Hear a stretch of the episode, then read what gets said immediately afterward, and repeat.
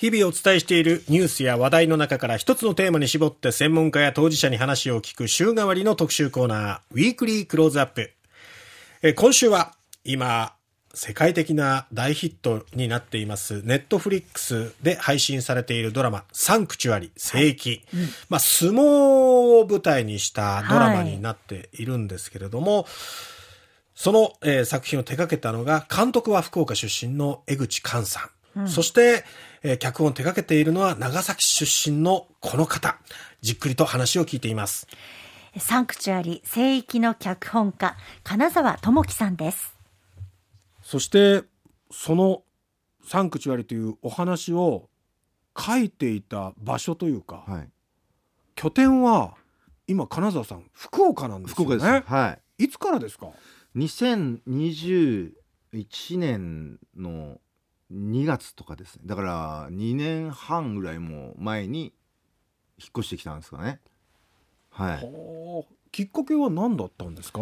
きっかけはえっとマジでいろいろあるんですけど、うん、やっぱり長崎なんでずっと九州帰りたいなってあったんですよ。ええ、で、えー、帰りたいな帰りたいなって思ってたんですけど問題がやっぱりその会議とかに出ないといけないじゃないですか。打ち合わせとか。大体やっぱその場所って東京そうですそうです。ですよね。そうです、うん、だし全然有名な仕事もしてなかったんですよ当時。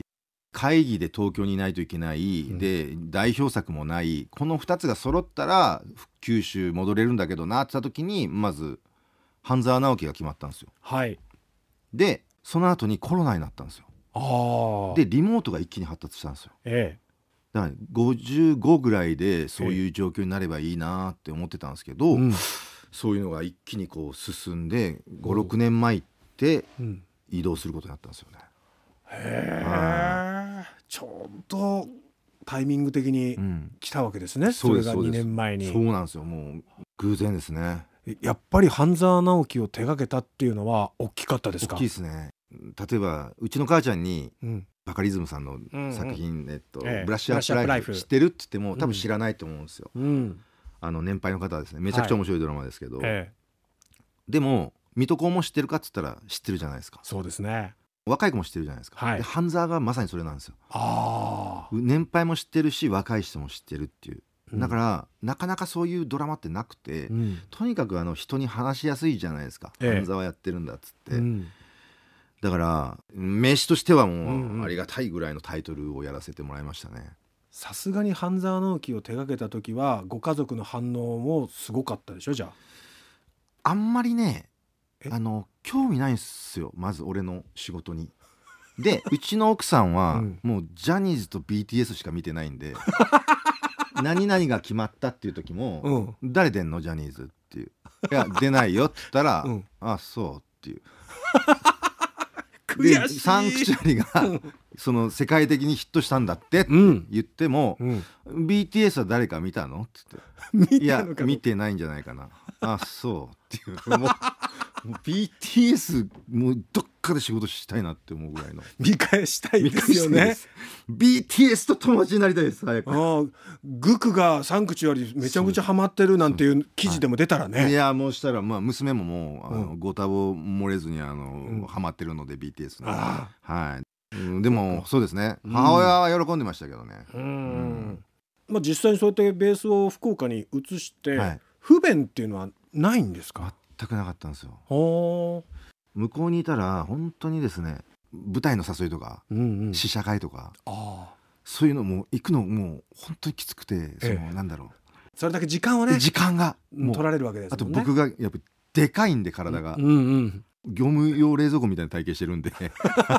劇場のあの席がね、うんうん、きつくて太ももうっ血するみたいななんかだからそういうのにも行かなくて済むとか、うん、そういうそんな理由？いやそんなに大事ですよこれ。そうなんですか、うん、そういうのがなくなったおかげで、うん、時間をすごく自由にコントロールできるようになって、今ももう朝の6時に起きてえー娘さんを起こして6時半に、はい。でそこから7時に近所に3万円ぐらいで仕事場借りてて、はい、でそこで1時間本読んでうん。